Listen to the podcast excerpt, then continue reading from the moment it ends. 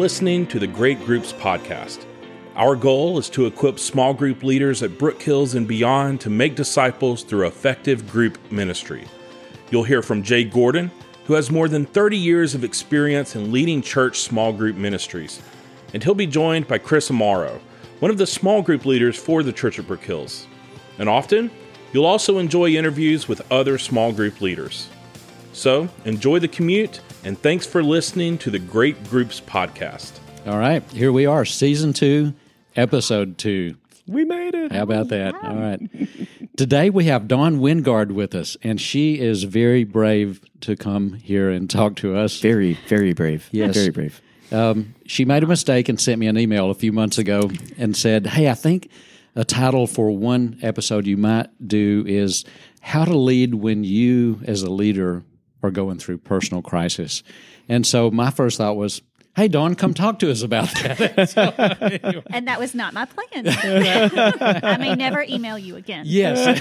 and she thought we would have all the wisdom. And I'm going, hey, let, you know, I'm sure a lot of leaders go through that. I've been there myself. And mm-hmm. so that's probably a great topic for us to cover.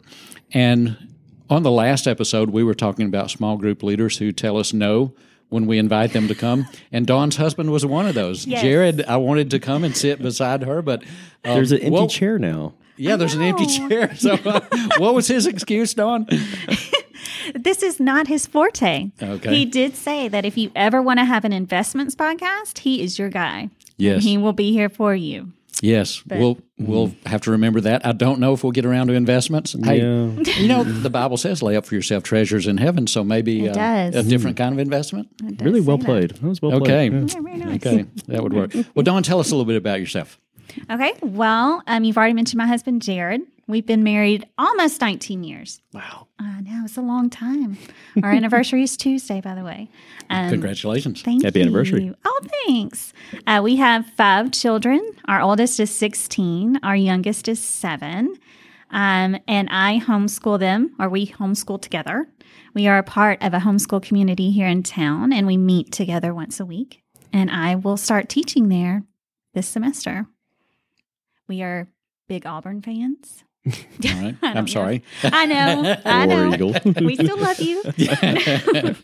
um, and we just enjoy being together, doing things as a family. And by the way, I pull for Auburn when they're in a in a bowl game. You know, usually this time of year, all the bowl games are on, and Liz will pass through the room and say, uh, "You know, you've been watching football quite a long time," and I say, "I have to watch all the SEC teams and pull for them during bowl season." And so, you know, so that happens. I've got Auburn socks on. I do.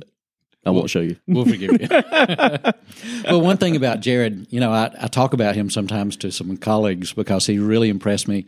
Uh, one of the things we do at Brook Hills, those of you that are leading know this, but we we do um, a personal meeting before you lead that that we call an interview, a small group leader interview, and I was talking to Jared about spiritual disciplines during that meeting, and he was telling me about scripture memory, about what he does, and I was just like, dude, really? My mind can't hold that much. I was just really impressed. But you know, that's been what at least two years, and um, you know, I've really um, done a lot more scripture memory since that time. So maybe Oh, we'll credit. Jared with uh, challenging me in that.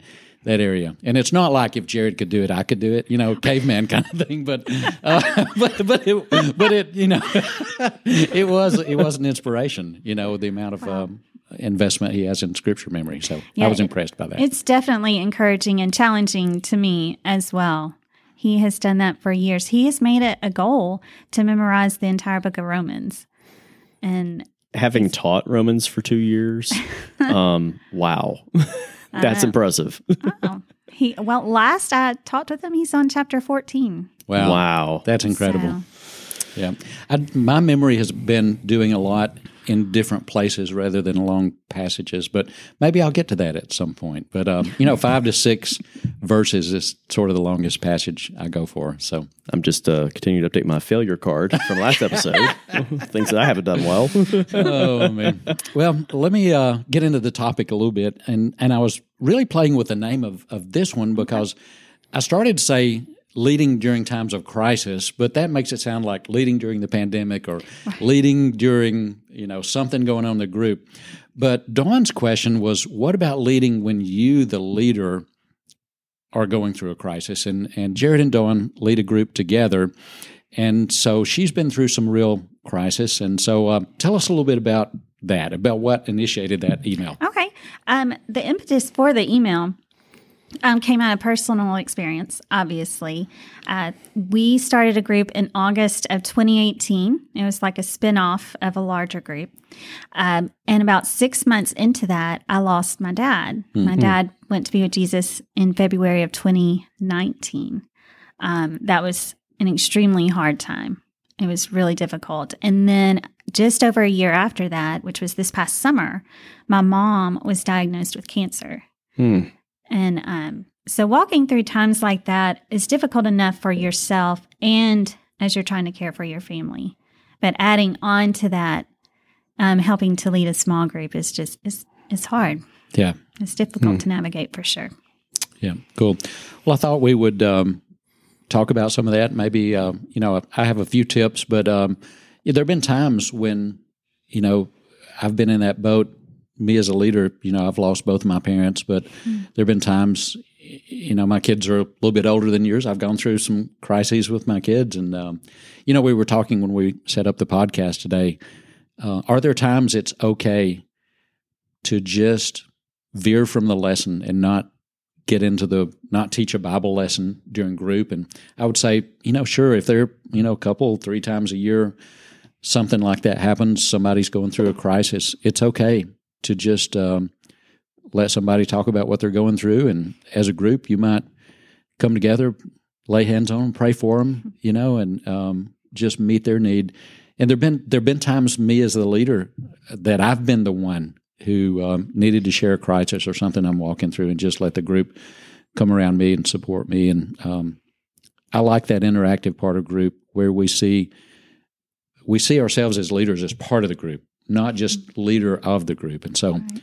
I think that's something that um, that's really valuable. But okay, Dawn, let me just throw it back to you. Um, I know you came to us and, and we didn't necessarily have solutions for the podcast. So I thought, hey, let's get in here and figure this out together. But okay. what's um, what's maybe the the biggest lesson you've learned going through that that you might say to somebody else going through crisis as okay. a leader?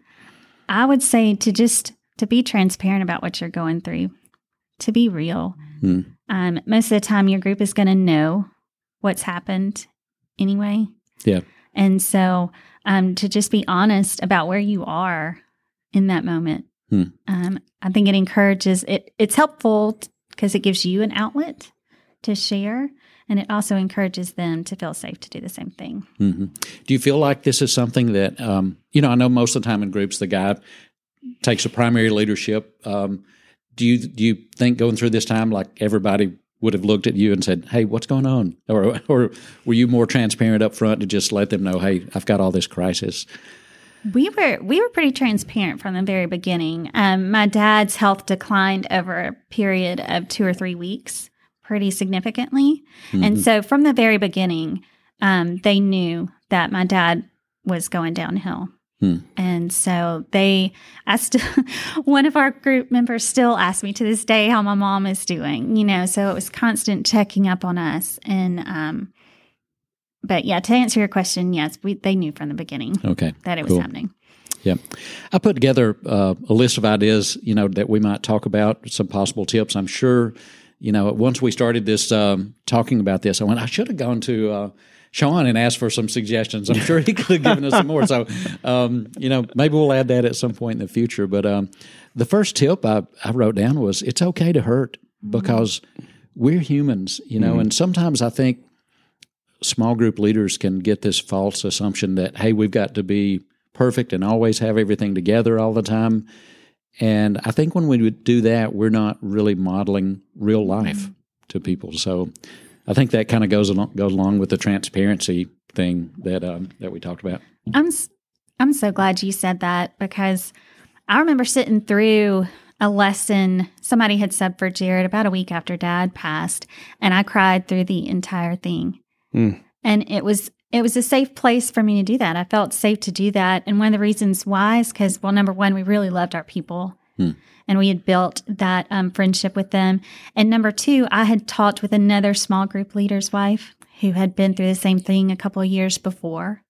And she had met me in the hallway just before that and given me a hug and said, Listen, you know, I cried through several Mm. small groups after my dad died. It's so important for us to to know that we don't have to be on. You know, we, we worry about our small group members feeling like they have to be on all the time, um, and to have this facade about themselves that everything's fine, everything's perfect, especially during prayer request time. But we have to remember that ourselves. We don't have to be.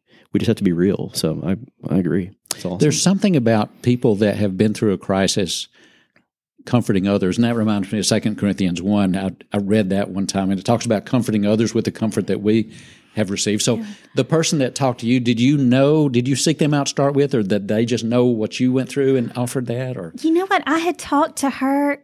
Can I tell you her name? Yes. And she probably will not want her name mentioned because her husband was on here earlier and they, they didn't want to be any part of it. But um, Courtney Kendrick Oh. is the is who I had run into. And it's so funny. I think it was before daddy passed, but um, I was dropping my kids off for choir and she was right there.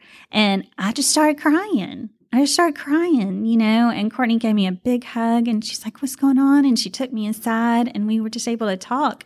And she shared that her she had lost her father while they were leading a group as well. And so just knowing that she was there that I could call on her and just even passing in the hall, you know. Hmm. going through times of crisis really opens up an area of ministry to us as small group leaders. And so I think we need to, you know, just remind other small group leaders, hey, let's be attentive to what people are going through. And if, if you see somebody hurting, you might not ask them in front of the group, but get with them later or a, a text or a phone call or whatever, because um, that can be such a valuable time, not only to bring comfort, but Chris, earlier we were talking about spiritual growth catalyst, I think in last week's um, episode. And so, um, you know, often when I when I hear people's testimony, often spiritual growth comes out of a time of trial, and so it can be a really you know a really significant time of spiritual growth as we're dealing with with that crisis in our own lives. Um, one of the things we talked about earlier, another tip was just ongoing self care. Uh, you know, and that can be before a crisis, in a crisis, or after a crisis. You know, so Dawn, what would you say about um, just you know your own self care during a time of crisis you were walking through? Okay, I have a couple of things. Okay. The first thing is pretty practical, and I'm not even sure why, but it really helps. It was just um, to get regular times of exercise. Interesting. Whether- I know. Whether that's just getting outside and going for a walk. And I don't know if it has to do with having something else to focus on. Maybe you're focusing your energy on exercising versus grieving or worrying about the problem that you're walking through. Um, but that's something real practical that we can all do.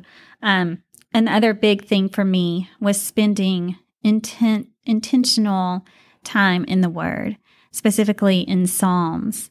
Um, there are several Psalms of lament that um, that I spent time in, just praying through. I'm going verse by verse, journaling them. You know, for example, Psalm 13. I think the first verse says something about how long, oh Lord. And just as an example, I journaled, how long will I hurt? How long will I be sad? How long will I not be able to make it through a worship service without crying? Um, but th- it was just good. It was good to see words in scripture to put words to my feelings because I got to a point where I couldn't even express what was going through my mind and in my heart. Um, That's cool. You- One of the things you That's mentioned powerful. was was getting exercise. I know, you know, there was a time years ago I was kind of in a mental um, mental funk, mental crisis, and my wife told me one time, "You need to get outside." and so, you know, and it, it, there's exercise, and then there's being outdoors, and both of those things are are just healthy for us. And like you, I don't know why it is, but uh, those those were things that were really rele- relevant.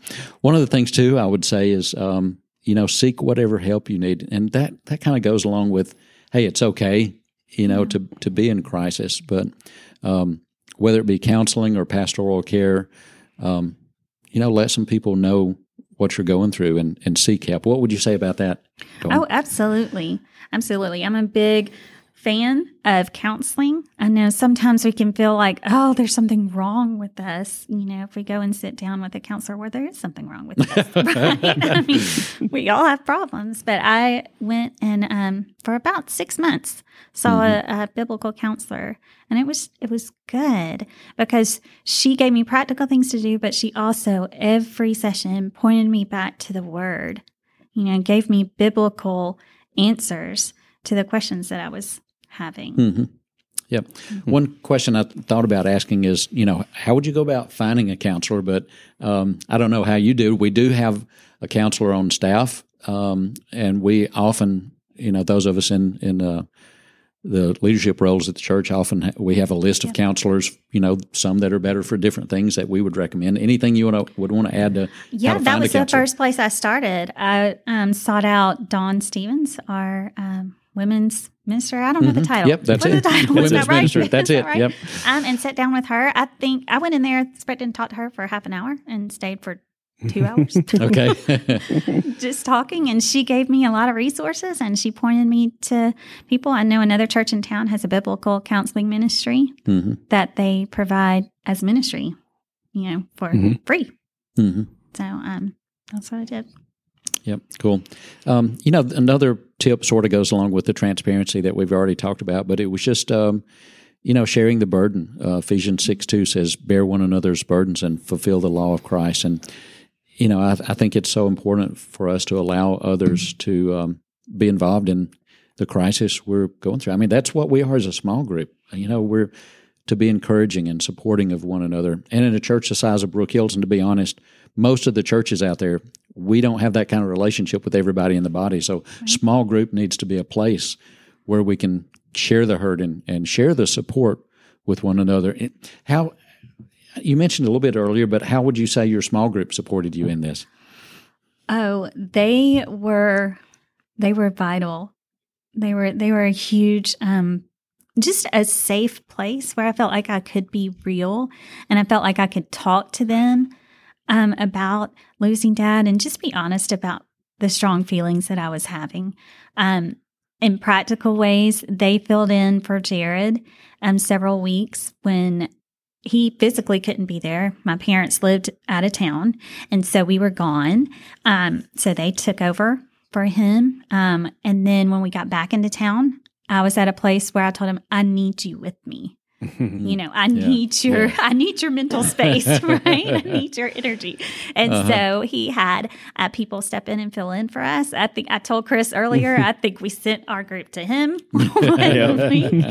um, and so it was it was good. You know, two of our I will tell you this, a couple of our small group members made the trip down to Opelika for daddy's funeral. Hmm. And that meant the world to me, especially given the fact that the day of his funeral was the day that the tornadoes came through Lee County. Do you remember that? Yes, I oh, do. wow. Yes. Mm-hmm. Um, so the weather was terrible. Yeah. You know, and so they braved that and just sat with me, you know, and I was the only person they knew there. Right. um, and just providing food. We had so many people bring us food. I don't think I cooked for two months.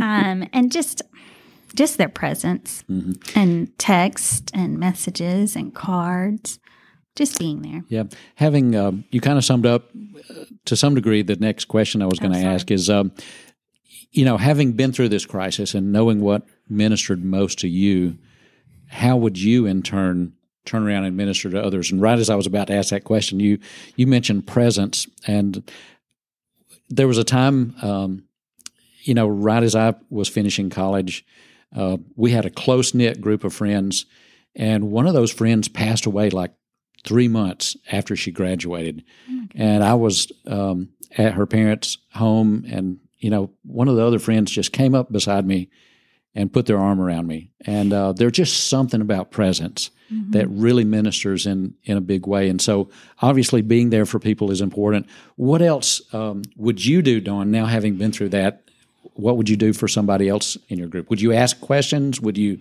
just be there? How, how would you word that? Yeah, I think having gone through this and other crises too, but just reminding myself that it takes the pressure off of feeling like you have to have answers. Like you have to have just really insightful things to say to someone to alleviate their pain and make it go away. But you know, when you're in a place of hurt, it, it's not going to take away the pain, really, Mm-hmm. right? No, nothing any of my friends could say is going to bring my dad back Hmm. in that moment or ever, right? Right. I mean, right. um, he's with Jesus. So just knowing that they were there. And so I think going forward, I don't feel pressure to give all these answers, you know, all these biblical Right, explanations right. and all these big spiritual insights. And or the to- perfect verse. you Yes, you know. right. Um, just being there, like you were saying, and hugging them and checking on them and sitting with them hmm and just um because you can communicate so much just by being with somebody and letting them know i'm here i see i see you Yeah, you're Yeah. not alone that's huge. I mean, it was- You know, we always like to end with a challenge, and so I'll, I'll give the challenge. But if any of you guys have anything um, to say, you know, after that, it won't be too late. But um, I want to challenge our small group leaders to do this. Do one thing in this next week to build a more transparent and real community. And, you know, that might mean you, as a leader, just setting the example and being real about your own life, about struggles you go through. And so I just want to encourage you to do something this week to build a more transparent and real community. So before we close, are there any other things that um, you guys, Chris or Dawn, would add to this that we've left out? I would I would say that anything you can do to foster vulnerability uh, in your group, and what I mean by that is is just as Dawn was mentioning the the willingness to hurt uh, in front of others. Um, it enables such a tighter community in your small group. Um, you see relationships form in ways that they probably never would have normally. Um, when that barrier is down and we can be real with each other, so many other things fall into place. Even just reading scripture that you may have read two days before means something totally different at that point. Hmm. Um, I'm reminded of uh, 1 Peter 5, uh, where he talks about uh, humbling yourselves before God. Um, and talks about how the devil is prowling around like a roaring, roaring lion. And these things that we go through, these crises that we go through, um, these valleys of, of suffering, um, we're just so exposed to just being taken alive by whatever temptation is out there to make it go away, to make the pain go away, to make the hurt go away. Um, and if we guard ourselves with the word in that way, um, and continuing in First Peter five, knowing that our brothers and sisters are suffering the same things along with us, um, there's a comfort of knowing that other people have gone through this, and you know, with with the word and, and with faith in God, I can get through this too, um, because I have my biblical community with me, my faith family with me. Um, it's it's very empowering. Hmm. Well, we appreciate Dawn being here today and being brave enough to go on a podcast. Yes. And um, she's kind of behind the eight ball in one area, though. Um, one of the things we do is um, if, if one of our leaders is brave enough to come on and be on the podcast, be on the podcast with us, we give them a free Great Groups podcast T-shirt. But Dawn was one of our early fans, and uh, once we launched the podcast, told us she really enjoyed it. Yeah. and so uh, she got a T-shirt early on without That's right. having to be on the podcast, Sure and did. she wore it today. i did That's right. So in the spirit I mean, of things What are we right? gonna? I- you know, I don't know what we're gonna give Dawn as an appreciation gift today. I don't We'll have to come up with something. a bottle of water. You know, you can go That's home with a bottle of water that that we've Always given you water. today. So okay, Dawn, as we were walking in the building today. I understood that um, your kids think that you're a real celebrity now that you are, are coming on to the Great Groups podcast and going to have a worldwide audience. So tell us a little bit about that.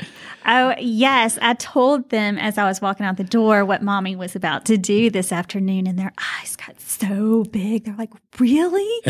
Mom, wow, you're going to be on a podcast? That's so great. Was Tally excited?